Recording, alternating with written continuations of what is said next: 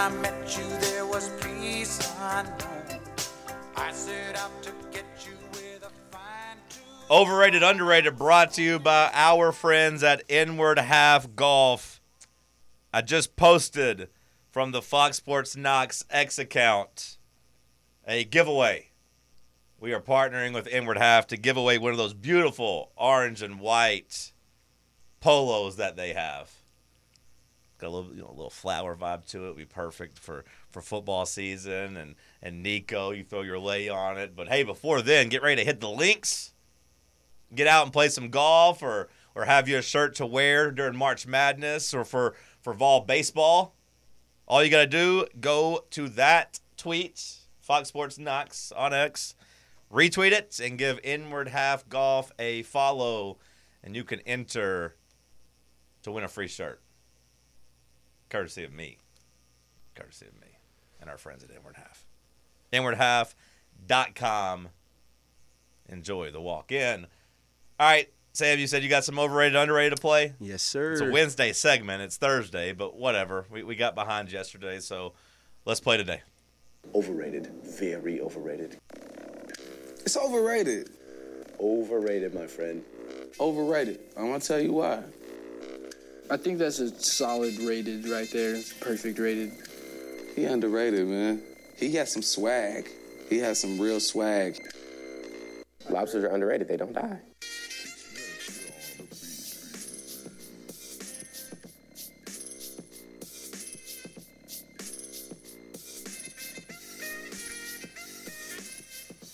All right, we got a little bit of overrated, underrated. Here we go, here, fellas. Overrated, underrated. We got spring training.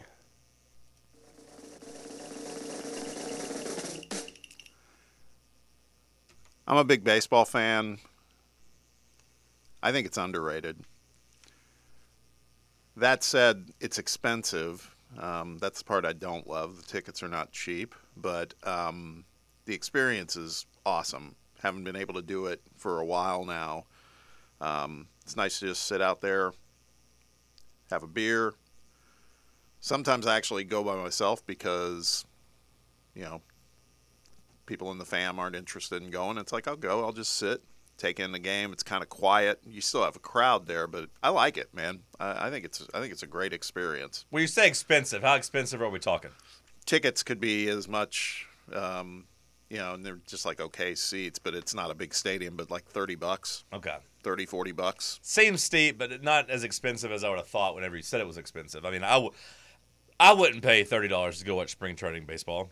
Yeah. I wouldn't do that. I mean, if the appeal is sitting outside, chances are you're going to be in a city at spring training that has a better place to sit outside than at a baseball game, or uh, you can go go to the beach, go sit next to a pool somewhere. You don't have to get in the pool, but just sit there and listen to the water. I have no interest in spring training. Maybe you get one or cool, one or two cool plays that happen a year, but no, I think spring training is very overrated. I get it, you know, if you live in the town and like your team happens to be there for spring training, like you're if you're a, a Yankees fan that lives in Florida and they come down once a year and it feels like a holiday, that's fine. But some people like travel around the country to come to spring training, and to me that's always seemed crazy. Do you get like special access to the players? Are they more laid back? Do you get like Yeah. autographs and stuff? Are they out there like Yeah, I feel just- like they're just more easier to get to? definitely like a more kid friendly environment. Yeah. Okay, good well- family thing. maybe from that regard it would be you know underrated but like no offense bob but if i'm just a, a grown man sitting by myself drinking i could do that somewhere cooler than a baseball game that's for spring training It's got to be what you're into. Kinda creepy. And and and if you're you know if you're on spring break for week to eight days, you know you you're just could. trying to get away from your family i get it Well, I, no, I did not say i'm that. going to the baseball game honey you want to come no okay well i'll be back Yeah. Um, you, for me, it's like I can only go to the beach so many days, and you know, you're like sand everywhere i gotta get out of here yeah, exactly. You gotta gotta mix it up. So I mean, it's not like I go to spring training like five days of the time I'm there. It's like just get over there once, and I'm good. But it's good. I enjoy it myself. But yeah, you gotta be you gotta be kind of a hardcore baseball fan, and I I love Major League Baseball right when it's leading up to the beginning of the season. I've got to admit, once we get to like May June, I tune out till well, i was like it's over i'll, I'll be Yeah. back i'll be back in, in august Yeah, exactly, exactly. Alrighty. We overrated, underrated. Mark Sears. when I've watched Alabama, I'll admit I don't watch. I haven't watched a lot of their games, but like in the handful of games I've watched, he's been good, not great. So I feel like I have to say a little overrated just because he gets talked about as being the best player in the SEC, and I don't see that.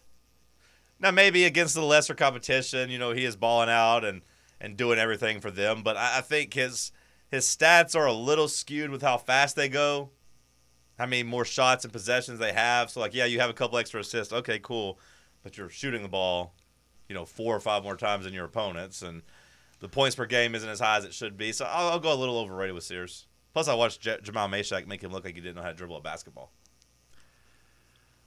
I'm going to say underrated, and it pains me to say it because I don't like him. Um, I think he's a fair. He's he does quite a bit of trash talking and other behavior that you know maybe he's got a chip on his shoulder and that's what makes him good. But but his importance to the team, uh, it's pretty pretty critical. I mean, I think that last night, for example, in that Florida game, that's why it was so tough. We talked about it that Florida had him, had a chance to take him down, and we even said it. It was like Sears wasn't doing much, but once they got to overtime, late in the, late in regulation and into overtime, he he did what he needed to, and and he had a good stats night across the board last night. Um, I just think because of his value to the team, such a barometer for them overall. I would say he's. I hate it. He's underrated. All right. Overrated, underrated. The window seat on an airplane. You know, I, I gotta say, I think I've been had my eyes opened. Is it red pilled? I've been red pilled on the window seat. I used to like the aisle more, but now I think I like the window. The aisle, I'm a little wide. I get hit with the damn cart. I feel like I'm in the way. cart, too. my knees kind of hang out a little bit. If I'm if I'm next to the window, at least I got that one side where I could just kind of fully lean on and, and put my stuff on and kind of lay my head next to. I'm not a bathroom goer really on the airplane. If I was a bathroom goer and I wanted to get up, maybe that's important. But if I want to sleep, especially, like put me next to the window. Although I gotta be honest, I still find myself picking the aisle seat whenever I pick. But if I get stuck next to it, I'm like, okay, that's okay. Like if that's all that's left, it's okay. It's better than the middle. God knows I don't want to be in the middle. I was in the middle one time next to somebody who was very hairy and wearing a mask and wearing a hoodie when it was like 90 degrees. Like, how the hell are you wearing all this clothes and like everything in 90 degrees? And he was on one side, and then next to me, I kid you not, was like a 430 pound guy, and he sat down next to me. I'm like, oh my god, and you know he's spilling over on top of me. And then he was like, he put his seatbelt on, Bob. He's like, oh my God, yes. He's like, this is the first time I've been able to buckle the seatbelt without an extender. And I was like, good for you, man. We had a nice little conversation. Like, you know, I've been trying hard. He's like, I've lost like 40 pounds. He's like, I've been walking at night. I'm like, hell yeah, man. Good for you. And like, we're having a little conversation. I'm like, oh, I hope this doesn't continue for the three hours of this flight. But then he's like, we're getting, we're pulling off. He looks at me and says, I'm sorry for what's about to happen. And he immediately goes to sleep and just snores the entire rest of the way. And every time I move, he's like waking up and looking at me so mad. Like, quit moving, you're waking me up. And meanwhile, the person next to me on the other side is just all covered up and hairy and scary looking. And I was just like, this is hell. This is hell. And so all in that scenario, I would have liked to have been next to the window. Sounds could- like planes are just overrated for you. I hate then. planes. I really do. I truly do. I, I need to make more money. If anybody's hiring, like in some type of executive position where I don't have to make too many decisions, but like a good job, like a cushion job, where I can show up and be like a figurehead, you know, kind of like what Pearl did with Hackney. If Hackney's listening and you need me to come do that, like an advisor of sorts, a consultant. Maximum salary, minimum effort. Yeah, not maximum salary. No, I, you know, six figures. You know, mid mid six figures. You know, again, not a lot of responsibility. I don't want to talk to any stockholders or, or have to answer for anything unless you let me delegate. You know, if you have an opening where you need somebody that, that's good at delegating, I can delegate. I can delegate. Although I don't know if I actually can delegate. Usually, I just end up doing it myself. But if you're hiring, let me know because I need to, I need to upgrade my seats on the planes. You were talking about the guy to your right, hairy mask, and et cetera, and I was thinking, and that's how I met Cody. No, Cody would have been the guy in the middle, or Cody would have been the guy to the left of me. Well, you said that. I Yeah, didn't. Cody would have been the guy to the left of me. I'd tell him to his face. Um, You still never gave an answer, John. Um, well, at first I said window seats were were underrated, Okay. but then I said I never actually pick them. I still pick the. Seemed aisle. like you walked back the take after you. Yeah, I said it did because I realized I was kind of a phony. Like I don't actually pick the window seats, unless I will say like if it's like early in the morning I want to sleep, I have started doing it for that. But other times I'm just like I'll just be, be on the aisle because there's a value of being in control of when you get up. Yeah, hundred percent. When I go to the movies, I'm near the. I got. I'm, I'm an aisle seat guy. I want to be able to get up and get out without bothering people. I think they're overrated. I'm an aisle guy, team aisle seat. Um, Alpha move. Yeah. Expect nothing less. when we travel as a family, my daughter always wants the window seat, which is great. I'll tell you what I don't like about the window seat. I'll always take it over a middle seat, but particularly if you're left side of the plane, um, as you're looking towards the, you know, the the pilot's cabin uh, or the front of the plane, I'm left-handed. So if I'm on the window on that side of the plane, I'm I'm totally You're cooked. debilitated, man. I You can't get your elbow Rendered out. at all. Ah, man, because I'm, I'm you know broad-shouldered and everything else. I can't really operate, and so in the aisle, yeah, do I get bumped a time or two? Sure, but at least I can I can kind of lean out and uh, not really impact anything. So uh, It's even it's even cramps you up there in first class when, when you're up on the, on the left window. well, I No. figured that I figured there was had enough room up there for you uh, to that's stretch out. Yeah, that's all right. But Yeah. it, I don't uh, I don't fly a lot of first class. On my trip this summer, I, it was like a nine-hour flight, and so I was obviously sitting aisle, and I got run over by that cart on my toes like seven times. Hits me every Bumped time. into it every time. It woke me up every time. I was getting angry. Yeah, but if you uh, if you're talking to a flight attendant, man, that's not your space. Yeah, it's not. they clearly let me know that. Yeah. Yeah. They're like, sir, you need to move your foot I was in. gonna say, like, they- they- my knees not- are dying. they're not going to mess around. Not in this day and age. It's like, you know, get your damn foot in, man. We're, uh, yeah, because I've been there. I'm, I'm not saying that uh, you're alone there. I've done that too. But uh, now, man, I, I, di- it's not even uh, a discussion or a debate. I, I'll see. Got to have it. So I'd say overrated for the window. If I'm traveling with a woman, I'm all right being in the middle because I just absorb her extra space. Yeah, yeah. So at that point, I'm fine in the middle. If I'm traveling with a, a woman.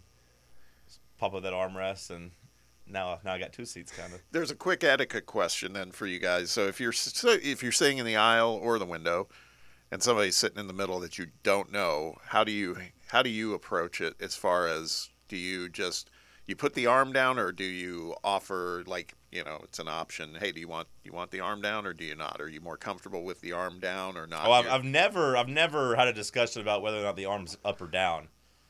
And as far as whether or not I take the armrest, I just make a calculation of can they whoop me, and if they can, then I give them the armrest, and if they can, I take it. yeah. Or I go to the front usually of the armrest.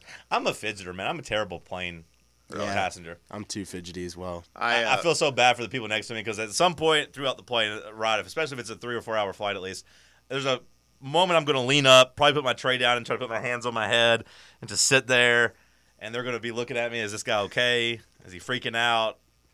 I start moving, unbuckling, reaching into my bag, uh, maybe standing up to go to the bathroom just so I can stretch my legs. I, I'm I'm I'm a terrible pa- plane rider. Yeah, yeah.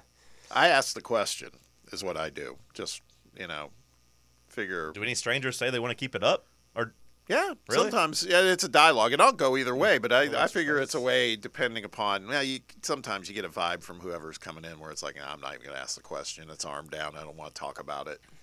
And uh, but but a lot of times no, they're always like, oh no, cool, yeah, I'm fine with it. Where however you want it. Thanks for asking. I guess it is hit or miss with those big wigs type up in first class. Some of them are too important to be talked to, and No, I'm not. some of them want the armrests up so you guys can network and compare notes. And oh, here's my beach house. What's yours look like? wow, I like that on the interior. When I get my Not third one in the mountains, I'll I'll add that. Not true. You know any good chalets we can go to? Chalets. That'd be good. You got another one? Are we good? Uh, I got one more. Overrated, underrated. Uh, calling a timeout with the ball on the final possession. something that LSU didn't do, and it got them a win. I think it all matters on what happens, Sam. If it, if you if you are successful, then it's it's good. And if you don't get a bad shot, if you don't get a good shot off, you look dumb. I think it's. Uh, so what are you saying? Overrated, underrated? I'll say that it is all dependent. It's properly rated. It's all dependent on what happens. If you score, it's good. If you don't score, it's bad. I typically like not calling timeout. Yeah. You know, assuming that you have a good guard that can get you in there, and that you've practiced enough to know the plays and and know how to handle those situations. That you should you should always think that you're more prepared than your opponent. Right. That's what I would think. Like if, if I was a coach and we're running through this nonstop, I would have confidence in my guys to know that we've practiced more than the other team and know how to get a good shot off. So the question was calling a timeout Yeah, yeah, versus having a timeout. Yeah, calling a timeout. Yeah, I think it's overrated. I I think you're right. I think you should be prepared to have a, a way to win the game or you know whatever it is you're going to be doing there. So yeah, I, I would agree. It's nice having the timeout. It's nice having it, but I wouldn't necessarily say you got to use it. I think letting the defense get set is more advantageous for them Right. than it is you drawing up some type of play in- in six seconds. I agree.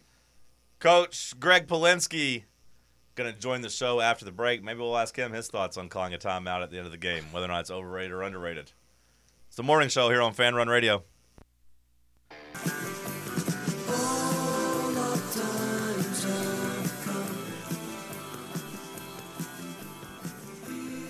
Welcome back to the morning show. Got Bob Baskerville here with John Reed. Talk a little uh, Tennessee basketball. We've been talking about SEC basketball in general. There was a lot that went on last night, but uh,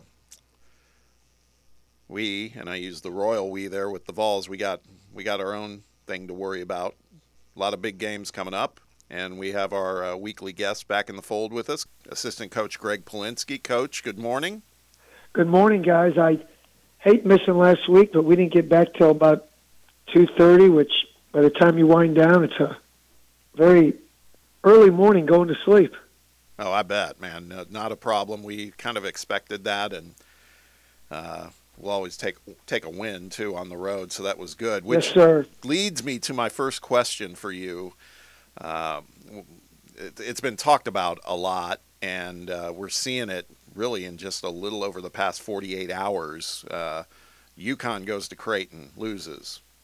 Illinois goes to Penn State last night, loses. Kentucky at LSU loses on a last second shot. And I bring all of these up because what we saw on Tuesday night with our guys in Columbia, I think it just underscores again, you know, however uh, rough it may have felt from a viewing experience as a fan, I'm sure you all were feeling it on the you know the coaching side too. But you survive and advance. You know, again, you you take it as as as a win and you move on. Um, I'm just wondering how it's feeling. You know, again, the vibe with the team. You gotta be happy with the win, um, but just curious how you know you guys you just kind of wipe that out in your mind and it's like okay full steam ahead no rear view mirror it's all about texas a&m now and then the games that follow which are huge Yeah, I think you said it um, pretty well. That anything can happen on the road. Uh, I did watch the Kentucky LSU. It was a terrific basketball game to watch. Um, you know, Ole Miss Mississippi State was looked like it was a real fight. Um, you just mentioned Illinois, who we know how good they are. Uh, I think they led by ten in that game and lost at Penn State. I, I mean, I think that the we all know in basketball the, the home crowd, it the intimacy of those arenas, with them right on top, like being able to, you know, be vocal and loud and man, it's it is a difficult task to win on the road, and we certainly. I mean, you guys listen to Coach Barnes afterwards. He's about as honest a man as you'll ever meet. Um, and he didn't feel like we played real well in the first half, and I think that's probably the understatement, right? And I think it was more just um, I think coach was disappointed in our execution and our effort.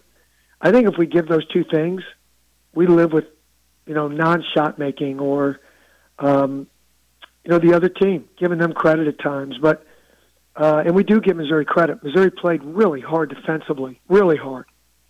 Um, and then we finally found a stride in the second half. Uh, again, you know, we, those those lightning bolts, Dalton, Tobe, our guys came together and, and we put together a run. But I think I hope people also appreciate the fact that although the game was not aesthetically pleasing, um, especially for what we've been scoring, that our defense kept us in the game on the road. And so credit to our guys. A lot of teams, their defense is predicated on their offense. That is where they gain enthusiasm. And that is not the case here at Tennessee. And I'm really proud of that to be a part of it. And not to sound like a paid commercial here, but I am. It's it's a special group of guys that can do that. Yeah, but walk me on the sideline. Walk me through your thoughts during the start of the game, you know, because the start of the game was a throwback to last year's Auburn game, you know, where neither team can score. You know, it took Yeah. Tennessee five minutes Yeah. to get their first field goal. You know, basically right at the second TV timeout, Mashack hits the second field goal for Tennessee. What is that like being on the sideline when you're kind of stuck in a game like that and your team is maybe not executing or at least making shots? Are you looking for positives like, hey, on defense, you're still doing a great job, guys. The effort's there and the shots will come? Or is it like, come on, guys, get it together, get a better shot, make it, let's go? Well, I think it's the latter. I think we were um, not the latter on getting better shots. We, we had pretty good looks. I mean, if you go back to it, we Missouri did a good job, like we do on defense. We grind you out usually. We don't let you get run your offense, and we're going to try not to let you get early good looks, and you're going to have to play through that clock. And uh, they did that to us, um, even though we had some good looks. It just seemed like we were not sharp at all, obviously, on offense. I'm more of here's how I always feel. We will find a run. We will find an offensive run. You guys know what I mean by that, right? Like an an eight two, a ten two, uh, a six zero run, where we get a little separation, and then once we get that separation, I think we'll be hard to we'll be hard to beat because we will stick with our defense, and that's where I was. Like, hey, listen, you guys are playing great D. You guys are playing great D. Do you think there was any one person on that team, and I'm not saying this facetiously to you, I'm just saying you guys have all been around athletics or been athletes, or do you think there was one guy on that team that didn't realize, God, right now, we are struggling, man. We are awful on offense. Yeah. No, so why state the obvious? Let's just praise them for what they're doing on defense and know that at some point, the beauty of it was we did score 46 in the second half. Yeah. And you found one We of those runs you're loved to have talking about too with. Dalton Knecht. Yeah, and we would have loved to have had 46 in the first, believe me, um, and, and made the game a little bit easier for us, but we couldn't do it, you know, and a credit again to Missouri, who played well at Ole Miss, who played well at Alabama. I mean, they play hard. They compete. Um, they had a game plan. They stuck to it, and um, we eventually broke the code, so to speak. Yeah, I I don't think Missouri goes after watching that game. I don't see them going winless in conference. There's no way. They they like you said they've uh, certainly not given up. They're playing hard. You could see the defensive tenacity with them throughout the game, and um, just feeling good that Tennessee escaped honestly with that win. Um, I'm with you. yeah, let's let's look ahead to uh, to Saturday. Obviously, all Yep. all the games are big uh, at this point. We've got some unfinished business with Texas A&M. And what's interesting to me is we haven't had a chance to talk to you since that game in College Station, and they they were they were on fire that night. Hit a lot of shots, really worked. And I remembered what you said. Um, a key to that game was going to be trying to win the backboard, is I think what you said. And uh, man, they they came hard at it, and that you know uh, Andersson Garcia is just a beast on the boards, and he continues to be. Um, so what we've seen though in the last few games with them is the shooting that we saw in College Station against the Vols. It's not been there, and it's you know resulting in losses for those guys. As your as far as your approach going into Saturday, um, what what's you know as much as you can divulge what's what's the game plan it's obviously got to do a better job on the boards against them because that's where they make their hay but um, just curious what your thoughts are in terms of the approach for Yeah. the team on this one. Yeah, I think it's um, number one. They've lost three in a row. Um, the Vanderbilt game, I think I don't. I can't explain Coach Williams uh, or players. Sometimes I, I didn't think it was their like their sharpest hour. And Vanderbilt played really well, and we knew Coach Stackhouse would have them ready.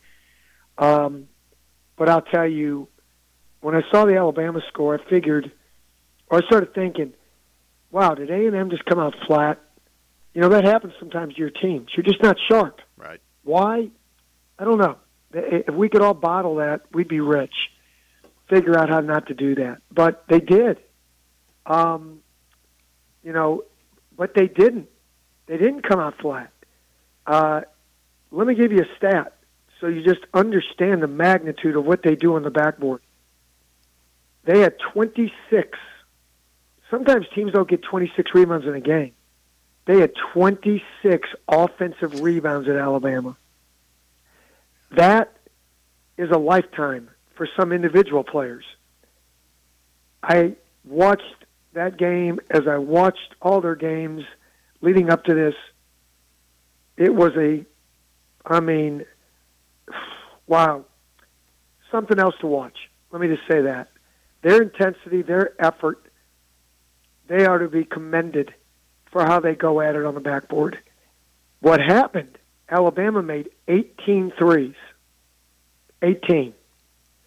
So in that game, and look, give Alabama credit, they found a way to win. But it wasn't due to a lack of effort on A&M's part.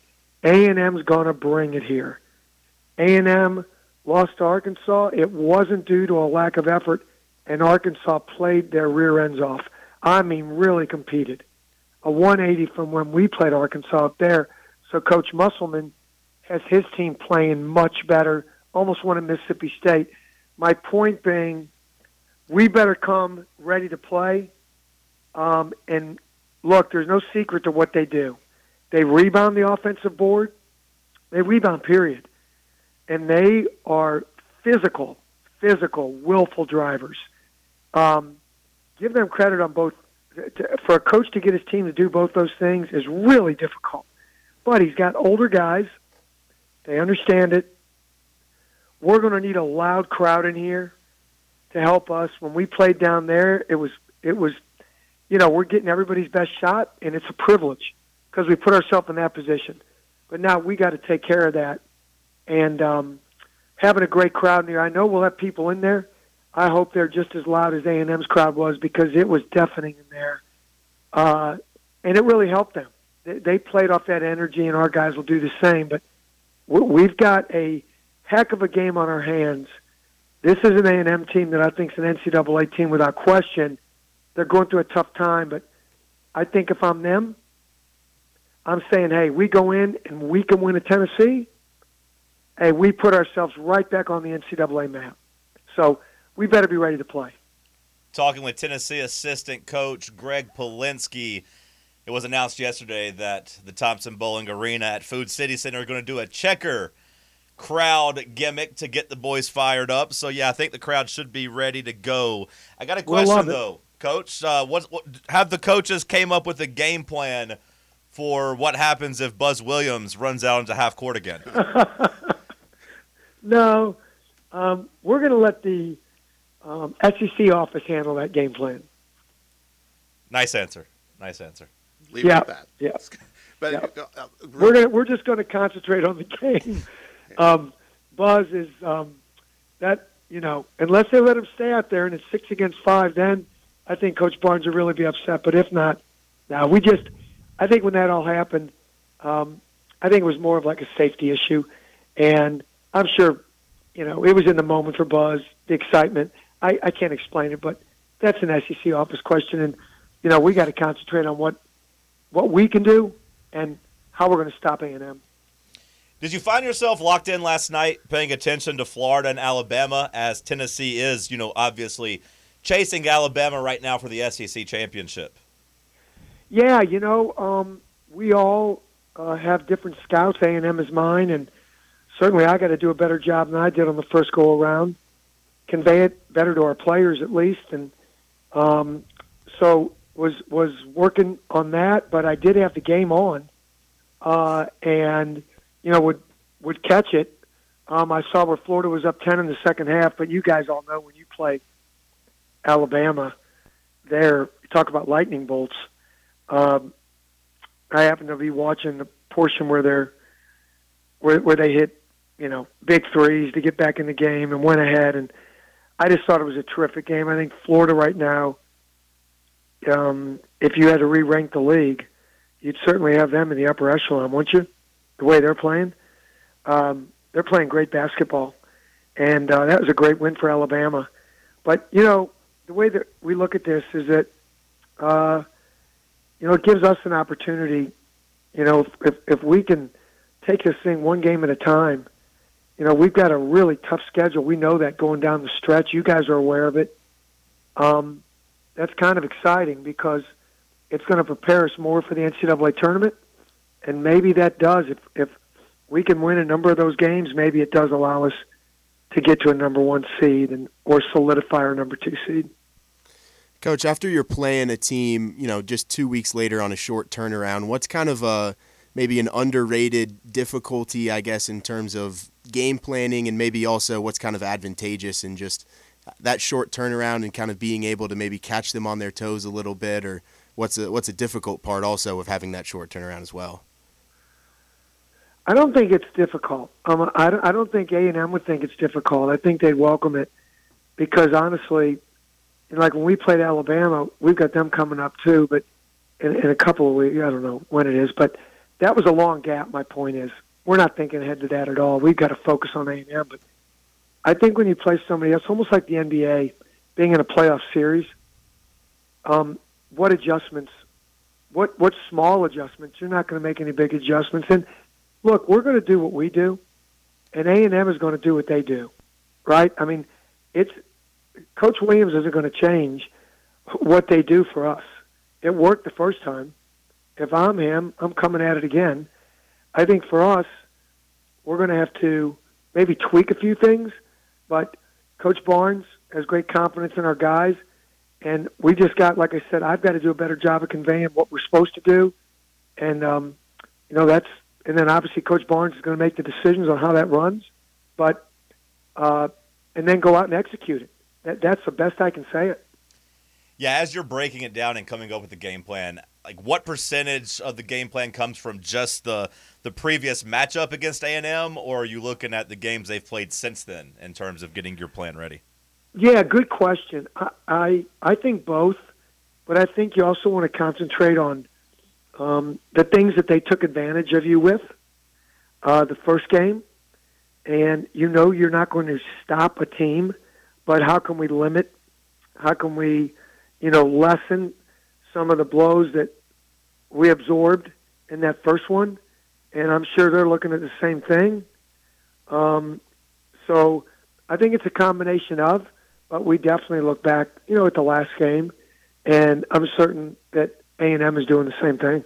Yeah, what did you see, you know, in, after the game against Missouri with your double big lineup? You know, I thought playing Awaka and Jonas together in the second half gave Tennessee some really good toughness and kind of helped shore up the rebounding a little bit. Something you're going to need against Texas A&M. Yeah, um, just what you said. You know, we were uh, rebounded, being out rebounded at halftime, and we had not done a real good job on the offensive glass. I think we had two. We ended up with 14. So 12 offensive rebounds and a half is is impressive. Um, but that is something that uh, you know we have an option to do with this team. We have some versatility, and um, you know, we have great faith in Tobe and and Jonas. Um, this game will be really, really challenging for all of our bigs and our guards. I would say that Texas A&M, you know, we have this reputation for being so physical. I would say they are absolutely the most physical team in the league. And um, you know, I'll, I'll say this: like people talk about, we're going to have to match. Now we're going to have to exceed that. We're going to have to exceed that here at home. Um, so the two big lineup does help us in some ways uh, with that on the backboard and just how we can go about our business defensively. But at the same time, you know, you give up a few things when you do that, but you also gain some things. And I think it's just the flow of the game. And I've never been around anybody better than Rick Barnes in terms of figuring out the flow of the game and how he wants to go about it. So um, we'll be fine from that standpoint. Hopefully, like I said, we're going to, you know, get it conveyed to our guys what we got to do and then execute the game plan. Yeah, and you talk about Coach Barnes. This is uh, well, w- whatever the next win's going to be. Let's hope it's Saturday. That's going to be win number eight hundred for him.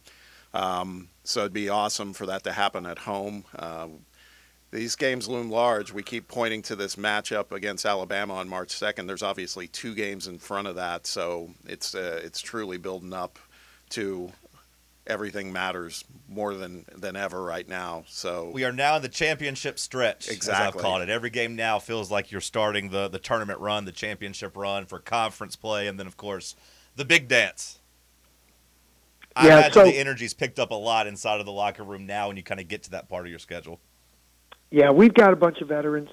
Um, you know, you can't. There's not much at Santi and Joe and Jahmai, um, particularly the first two, right? And Zakai and Jonas, and I could go through all our older guys. They they understand. I mean, they convey it. They they know they they're great with our young guys. The young guys, like Coach said, he was really proud of them for speaking up at halftime of the Missouri game and talking about our effort that shows some sense of maturity that they recognize really what this takes. I don't know about you guys.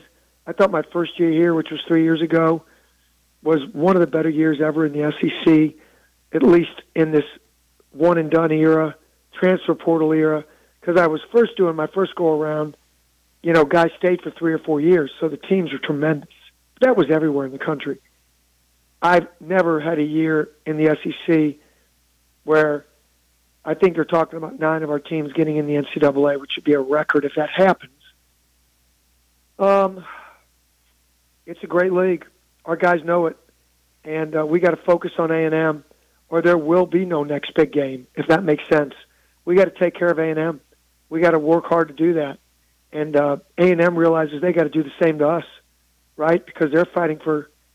Uh, we're all fighting for something. Let me say it that way and we expect a really competitive, high-level game here on Saturday night. Coach Gregg Polinsky, appreciate your time as always. On the way out, you can be real short with this one. We want you to help settle an argument. Last possession, 10 seconds or so left. Are you in favor or against calling a timeout to set up on offense? Well, I don't have to make that decision. I think um, Coach Barnes is probably going to err on the side of not calling a timeout because he feels like we run a lot of offense and go through those scenarios in practice.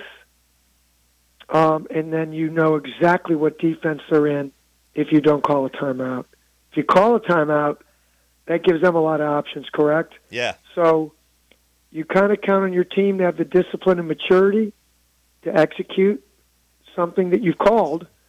Um, and uh, I think it depends on the scenario, the level of maturity of your team. But there's a lot of variables to that, how the game flow's going. But um, I would say for us, you know, that would be just a feeling the coach has at the time. You, you saw it lead to chaos last night for LSU Kentucky, but LSU was able to find a bucket through the chaos with it. Coach, appreciate your time. We'll talk to you next week. Best of luck in the upcoming games. Thank you. Thanks, you. guys. Thank you, Coach. Take care. That's what I said about the you trust your players that you that you've out prepared the team. We should be coaches. Let's get out of this radio stuff. Go coach. Well, again, if any schools are hiring, you know, to high dollar positions to come be coaches or consultants, I'm open. I'm, I'm open. that- that My consulting business is open. That don't involve a lot of work, right? That's what you were No, saying you know, well, You got to got to run your scouting reports. yeah, as you know, yeah. de- again, delegate. I'm more the CEO type of. I run a CEO type of program. I'll let Sam do the recruiting. Uh, and come up with the game plans, and I'll just uh, call the timeouts and be there for vibes. But yeah, like you know, like I was, me and Polinsky are on the same same uh, wavelength there. We both said you, you trust your players. You've coached them up in the summer. You've coached them up in the offseason. They know what posi- what they're supposed to do in those scenarios. So trust them. Don't call a timeout. I mean, I, you know, I'm not saying me and Coach Polinsky are equal in basketball minds. He's a brilliant person, but I'm just saying we had the same answer in this one scenario. I That's all I'm love, saying. I, I loved his uh, answer or lack thereof. I didn't expect any less when we asked about Buzz Williams. Yeah. Like, yeah, we'll let the conference take care of that. The no answer said it all. Yes. He got a nice laugh out of it Yeah, too. you could tell him and Barnes have talked about it. Yeah, it. You can yeah. tell the coaches have. Uh, I imagine in the A hot topic film- in the coach's office. I yeah. imagine the film review they lost their mind like during the actual like watching the game back. They probably said Zakai dribble into him if it happens again. If he if he's on the court, bump into him. We'll wrap the show up on the other side. It's the morning show on Fan Run Radio. Ever been?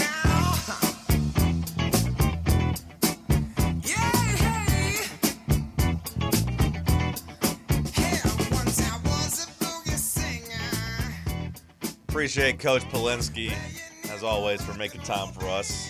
It's been nice to develop that relationship, and it's made it a little more fun to watch the games. Be Like, oh, it's my boy. There's G Reg. Shout out to him. Gee, Reg, he he caught. We didn't. I didn't want to bring it up. Boy, he caught a he caught a stray pass the other night at uh, Vandy. I, you should have asked him. I'm sure he would have laughed about it. Hey, did it hurt when that ball hit you in the face, G Reg? G Reg. Dalton Knecht up to number 10 in the Athletics' latest mock draft. Get him going to my Atlanta Hawks. I'd like that. Be a good fit. Need some shooting? Would you buy that jersey? No, no. I don't think so. I got a Trae Young jersey. I don't. Well, he's gonna be gone. Well, that's true. Ugh. Ugh. Got a new face of the franchise coming in. It's true. the babyface assassin. Knecht is obliterating the SEC, scoring at a staggering pace. In 12 SEC games so far, he's averaging 25 points while shooting 50% from the field, 42% from three, grabbing five rebounds, 2.3 assists. Talked about him being a clear All American. Nothing new there, but yeah, up to number 10 in the Athletics' latest mock draft. I was by the new studio yesterday, checking it out. We're getting close. We're getting close. It looks nice. I know we've been saying we're getting close. You run into some wiring issues. You run into some some weird issues when you're dealing with satellites and radio, and I don't understand any of it. I just shake my head and say yes, sir, when they're explaining it to me. But hopefully, hopefully in the next couple weeks we will be in there and ready to go and back on video. My mother's been asking. She likes watching us. Although it doesn't really sound safe, as she's like, I, I pull up the Facebook whenever I'm driving to work. I'm like, Ma, you can't be, you can't be on Facebook watching watching TV while, while you're driving. Focus. But hopefully, all that's coming up soon. I know the drive. The drive has a big programming announcement today, I believe. Right? They're they're Yeah, announcing uh, something new here at Fan Run Radio. It should be exciting. Get some people buzzing a little bit. Yeah, and we're not done. We got a couple other things we're working on. Um, so it won't just end with today's announcement. There's a lot happening, and uh, I'm with you, John. The studio's looking good. That home stretch where it's almost like doing a house. When you build a house, everything goes pretty quickly, and then you start to get to the wiring and the infrastructure and everything, and that's where it all slows down. We're seeing a little of that, but it's going to be good, and it's coming. So we're excited. Download the new Fan Run Radio app. I'm excited to get back on video. Next week, I was told that we'll have everything live when it comes to signing up and more information on how to get involved with our charity golf tournament that's coming up in April, April 20th. We'll start having the stuff there and, and more details and start running along and, and getting people signed up for that. I know people have been asking, but yeah, we plan on launching that next week. I believe Tuesday is the day we're kind of looking at for that. So listen to the drive today, a programming announcement, and of course, keep up with us in the time being as we con- con- continue to push forward a little bit. An old uh, Keep mor- inching and inching then boom, we're forward.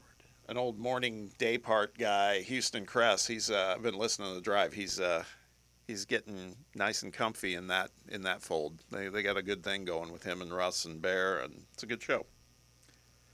Well, that was a nice compliment. Do they say nice things about us? Always, They do? yeah. Well, Okay, about, good. about me, but I don't know about. No, they they say nice things about the show. They're just trying to rub shoulders with the elite. I, I get it.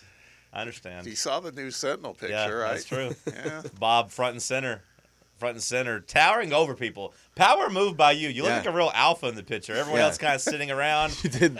Bob in his Terminator glasses and his sweater vest out there, or not a sweater vest, but what do you call those? Just a Quarter zip. Just a quarter zip. Yeah, is that at the ball game? It just happens, you know. It looked great. And yeah. again, you're standing up, dark sunglasses, towering over people. Yeah, If I didn't know you, Bob, and I saw you out on the porch, I would have been like, that guy's gonna kick my ass. Yeah. probably. yeah, He's a big boy. it happens. It happens. Now it was a fun day at the park, but uh, yeah, I was looking around at the recap of the game yesterday in the News Sentinel and saw the picture photo gallery, and I was like, "Holy!" And the only reason I could tell it was us was somebody in our porch had the big Tennessee flag hung over the fence. Otherwise, you wouldn't be able to tell. That's why I was like, "Oh, wait a minute, that's me." This guy's walked red carpets in Hollywood. He's worked with Howard Stern. He he's sitting next to you know the best voice in Knoxville or the most influential voice in Knoxville every day. Yeah. And he still gets excited when he sees himself on the newspaper website. How about that? You never lose that six year old kid in you, huh? Exactly. I remember the first time I was in the DPA as the big bad wolf doing our live presentation of the Three Little Pigs at, at Profits. And they came and took a picture and put it in the newspaper. And I was like, that's me. I'm in the newspaper. I remember that feeling. Bob got it yesterday as he was scrolling the Knoxville News Sentinel website. Hey, one last thing. This is what they call in the business the, the kicker. The, the very last thing you see here in a show. Angel Reese, who annoys me uh, endlessly, uh, it was official that she was denied her trademark pursuit of Bayou Barbie. Oh. Never had heard that. Um, said that would create too much uh, confusion with the the actual Barbie brand. Um, but uh, it's a pretty that's a pretty uh, bold move to think that you could uh, become Bayou Barbie. I guess it makes sense since Barbie has all the variations. Yeah. Which, by the way, if you want to see something funny, Stephen Peak, KSR, Uh, tweeted out the video of the last seconds I just watched that in the break. from KS Bar, from their from their bar in Oh. Lexington. I gotta check that. They got out. the camera and the fist pumps are going whenever Unbelievable. Unbelievable. Dillingham hits a really long contested two. As he was awesome, you know, down the stretch. Dillingham tried his best to get him to the finish line, and, and then yeah, just the stunned silence and people walking out sad after after LSU got him at the gun. Hate to see it. It's a beautiful video. Jake Miller, Brett Hollander, Marcus Young, intern Jack. The crew is out in the studio. They're ready to bust in. Stay locked in on Fan Run Radio.